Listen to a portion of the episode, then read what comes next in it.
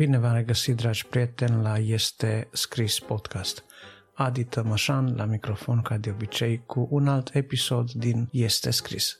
Acest podcast este un podcast de carte și conduită creștină și de aceea, la acest uh, început de an, la episodul 93, am să vă vorbesc despre un singur lucru.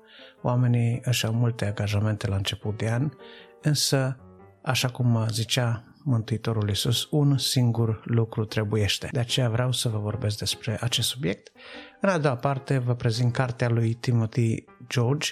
Este un profesor universitar, doctor în teologie, baptist, care a scris, culmea, o carte care se numește Teologia reformatorilor. Mai multe despre acest titlu, despre această ediție corectată și revizuită și adăugită, veți afla ceva mai încolo.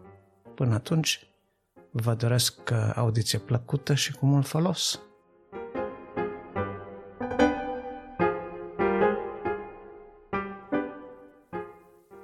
Un singur lucru trebuiește, spunea Domnul Isus Mariei, sora Martei la un moment dat, dacă vom citi ultimele versete din Luca de la capitolul 10, și Maria, spunea Mântuitorul, și-a ales partea cea bună. Suntem la început de an și ne alegem uh, țintele, ne alegem uh, scopurile, ne alegem lucrurile pe care ne vom focusa în acest an, așa cum uh, în mod tradițional fac oamenii zilele acestea, alții din potrivă au fost atât de dezamăgiți de ratarea țintelor încât nu-și mai pun niciun fel de țintă. Însă ca unii care alergăm, trebuie să știm încotro alergăm și alergarea noastră, în mod clar, trebuie să țintească premiul alergării cerești. Nu alergăm oriunde, nu alergăm în cerc, nu alergăm în van, alergăm pentru o cunună, alergăm cu gândul de a câștiga. Nimeni nu se duce la o cursă, la olimpiadă, cu gândul să nu câștige. Din potrivă, fiecare are în minte gândul victoriei. De aceea, în seara aceasta sau în dimineața aceasta, depinde când dumneavoastră veți asculta acest episod, aș vrea să vă vorbesc despre acest singur lucru care trebuiește. Maria s-a așezat la picioarele Domnului Isus și asculta cuvântul Domnului Isus. Îl asculta, se bucura de el, se înfrupta din el. În opoziție cu atitudinea Mariei, Marta era cea preocupată de lucrurile practice. Bucătăria să fie gata, mâncarea să fie caldă, era împărțită, spune Scriptura, cu multă slujire, adică dădea timp și pentru cel lucru, dădea timp și pentru celălalt și pentru celălalt. Asta însemna să se împartă cu slujirea. Deși una singură fiind și văzându-se de una singură în mijlocul acestei slujiri, ea vine cumva la Mântuitorul și îi cere parte, îi cere susținere. Și Mântuitorul îi vede inima și îi descrie starea. Ea se îngrijorează de multe și se frământă cu multe. Însă, în mod neașteptat, Mântuitorul Iisus ia partea Mariei, spune că ea și ales partea cea bună, care nu îi se va lua. Ce vrea să spună partea care nu îi se va lua? Partea care nu îi se va lua cred că face referire la încrederea pe care omul o are în Dumnezeu. Încrederea pe care ți-o pui în Dumnezeu este un lucru care nu ți se poate lua. Și asta se întâmplă dacă faci un singur lucru. Și acel singur lucru este să îl crezi pe Dumnezeu pe cuvânt întru totul, totului tot și să nu pui cuvântul lui la îndoială. Asta e singurul lucru care trebuie să-l faci. Trebuie să crezi că atunci când Dumnezeu vorbește, Dumnezeu vorbește. Și când vorbește Dumnezeu nimic nu este greșit, când uh, vorbește Dumnezeu nimic nu este incomplet, Dumnezeu nu vorbește cu gânduri ascunse, nu vorbește cu două sau cu 20 de sensuri. Dumnezeu când vorbește, lucrurile iau ființă. Când Dumnezeu vorbește, lucrurile apar. El cheamă lucrurile care nu sunt ca și cum ar fi. Le cheamă pe nume. Le numește și apar. Iau ființă. Aceasta este puterea lui Dumnezeu când vorbește Dumnezeu. Acum, vedeți că Dumnezeu, în dragostea Lui și în uh, bunătatea cu care a creat pământul acesta, pe care l-a așezat pe om, să-l stăpânească, să se bucure de el. Spune în Scriptura că Dumnezeu s-a uitat către tot ce a făcut în prima parte a Genezei, în primele capitole din lucrarea creației. Vedem că se repetă această frază, această sintagmă și Dumnezeu a văzut că lucrul acela este bun și aceasta a fost ziua cu tare. Când Dumnezeu spune de niște, despre niște lucruri că sunt bune, aș putea eu spune că nu sunt așa? Dacă Dumnezeu mi-a spus că m-a făcut ca El, de ce m-aș îndoi eu să nu cred că sunt făcut după chipul și asemănarea lui Dumnezeu? Prima neascultare de care a dat dovadă Eva în grădina Edenului, ispitită fiind de șarpe, a avut loc în clipa când s-a îndoit de Dumnezeu. S-a îndoit de bunele intenții ale lui Dumnezeu. S-a îndoit de autoritatea și seriozitatea cuvintelor lui Dumnezeu. A nesocotit avertizările lui Dumnezeu. Asta a fost primul păcat. Primul păcat. Singurul lucru pe care Eva nu l-a făcut în grădina Edenului a fost acela de a cinsti cuvântul lui Dumnezeu, de a-L crede pe Dumnezeu pe cuvânt până la cea din urmă Iota.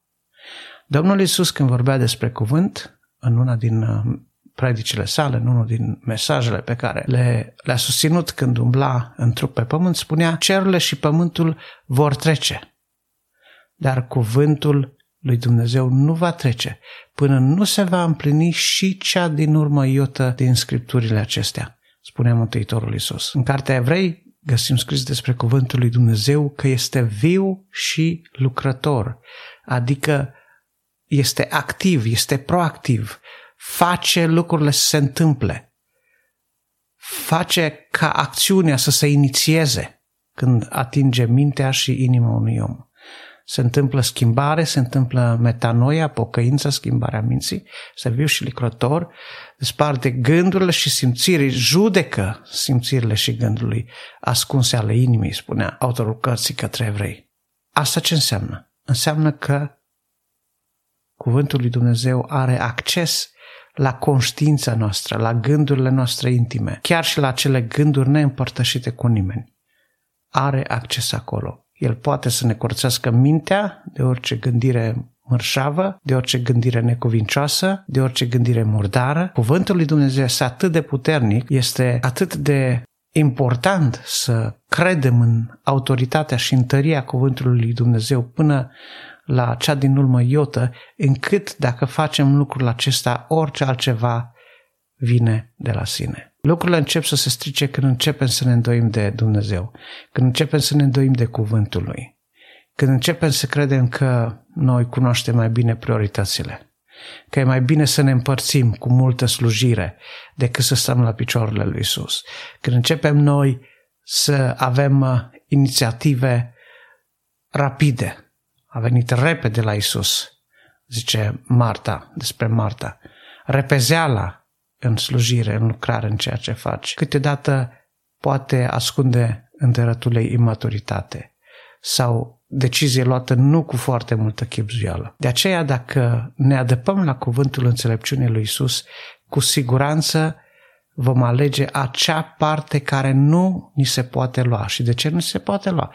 Pentru că dacă îl crezi pe Dumnezeu pe cuvânt, dacă îi crezi promisiunile și făgăduințele lăsate în Biblie, nimic nu te poate despărți de Dumnezeu. Îi înțelegi dragostea, îi înțelegi fermitatea, îi înțelegi statornicia dragostei eterne pe care o simte față de noi și ești liniștit. Sufletul tău este ancorat de stânca vieții, de Isus care este în cerul. Este ancorat în cuvântul său, în veșnicie, în ceea ce promite El. Și atunci ai pace ai liniște. Pe tine nu te frământă îngrijorările, îngrijorările celui împărțit cu multă slujire.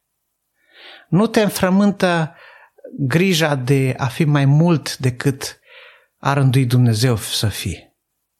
Nu te frământă grija de a ți se împlini planurile tale, pentru că tu nu mai ai planurile tale, tu ai planurile lui Hristos. Ai pace, ai liniște în inima ta, ai o nădejde vie, ai o nădejde nestrămutată, pentru că știi că Dumnezeu este credincios făgăduințelor sale. Și Pavel spunea la un moment dat într-un sfârșit de epistolă în încheiere și sunt, sunt încredințat că Dumnezeu va desăvârși în voi până la ziua venirii Fiului Său această bună lucrare începută în voi.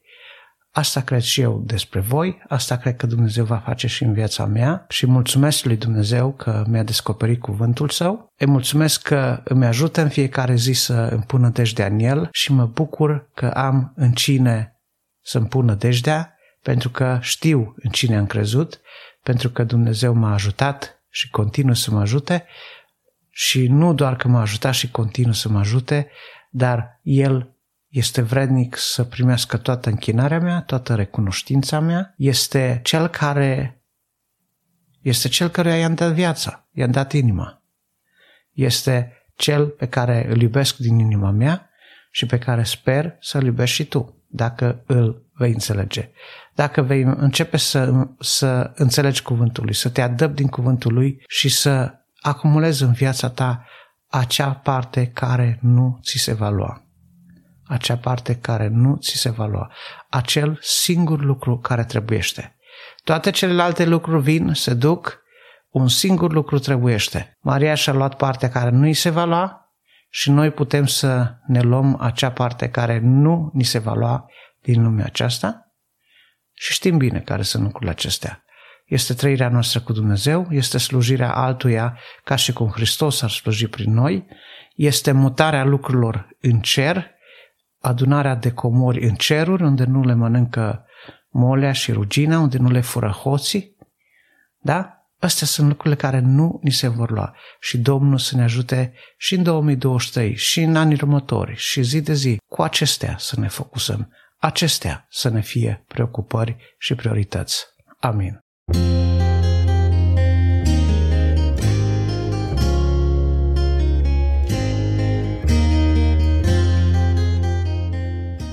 File de carte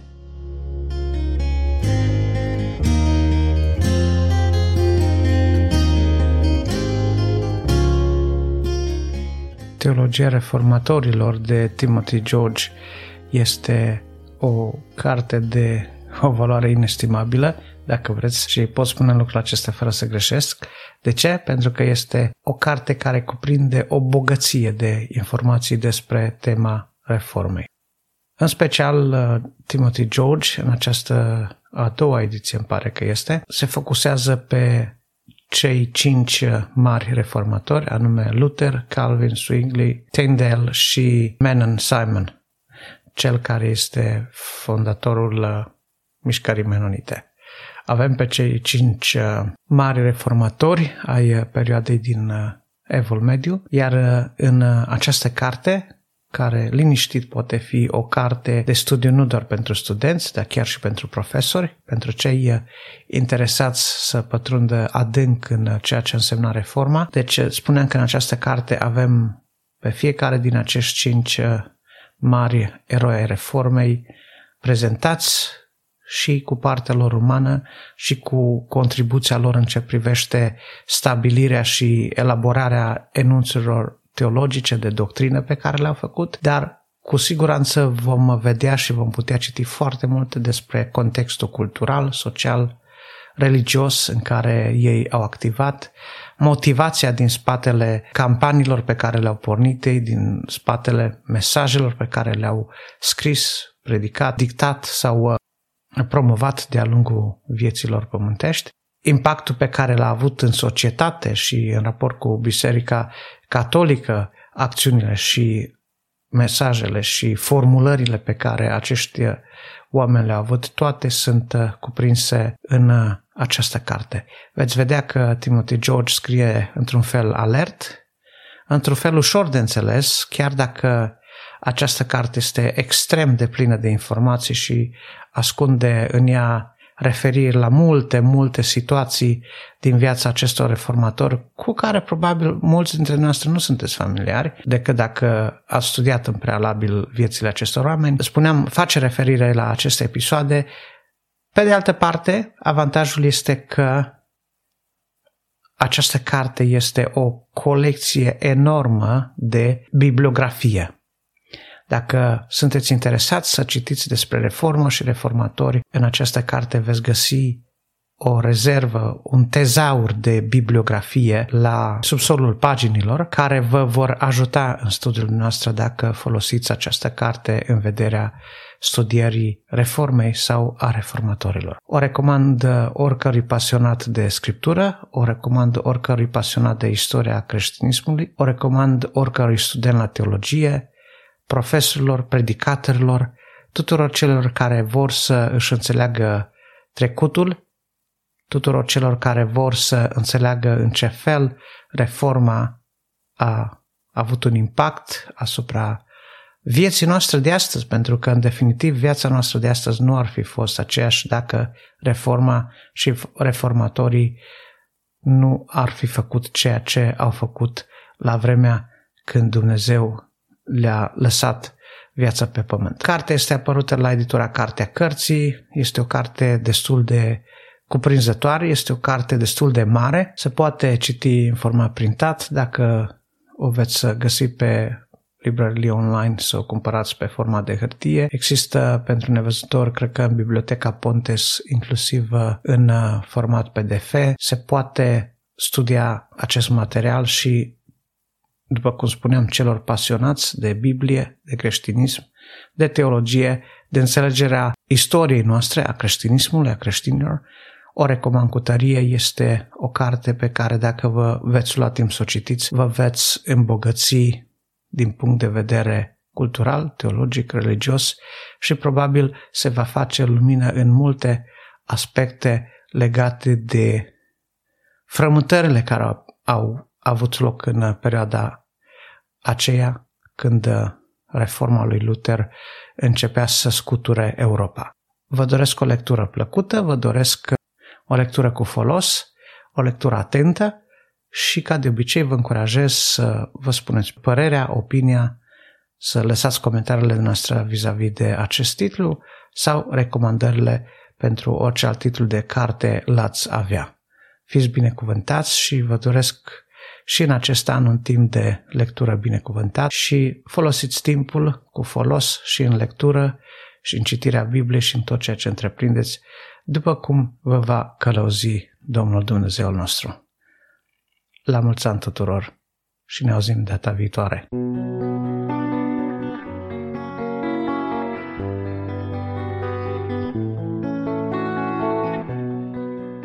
Dragi ascultători, vă mulțumesc că m-ați ascultat și astăzi. Vă doresc toate cele bune și multă binecuvântare de la Dumnezeu. Dacă apreciați munca depusă în acest podcast și dacă credeți că acest mesaj poate fi de impact și pentru alți oameni, atunci nu ezitați să dați acest episod de podcast mai departe. Faceți share, asta va însemna foarte mult pentru mine pe rețele de socializare, prin e-mail, ascultați-l direct pe dispozitivele noastre, oriunde ați fi, fie că e vorba de telefon, de computer, la bordul mașinii sau în căști în timp ce faceți gimnastică, ascultați aceste episoade și dați-le mai departe. Este un lucru mic care poate avea un impact mare pentru foarte multă lume care ar putea asculta Cuvântul lui Dumnezeu.